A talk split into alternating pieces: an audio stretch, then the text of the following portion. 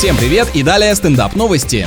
Полиция Белгорода задержала 33-летнего тиктокера, который кукарекал на камеру в офицерской форме, чтобы получить донаты. И на что надеялся, непонятно. Метафора, которую он закладывал в свой образ, легко считывается. Еще бы в мусорку лег и кричал «Смотрите, какой я позорный». В отношении мужчины заведено административное дело за незаконное ношение одежды с символикой государственных внутренних органов. Ему грозит штраф в размере полутора тысяч рублей. Ирония судьбы, придется самому немного пожертвовать и вложиться в дело сохранения правопорядка.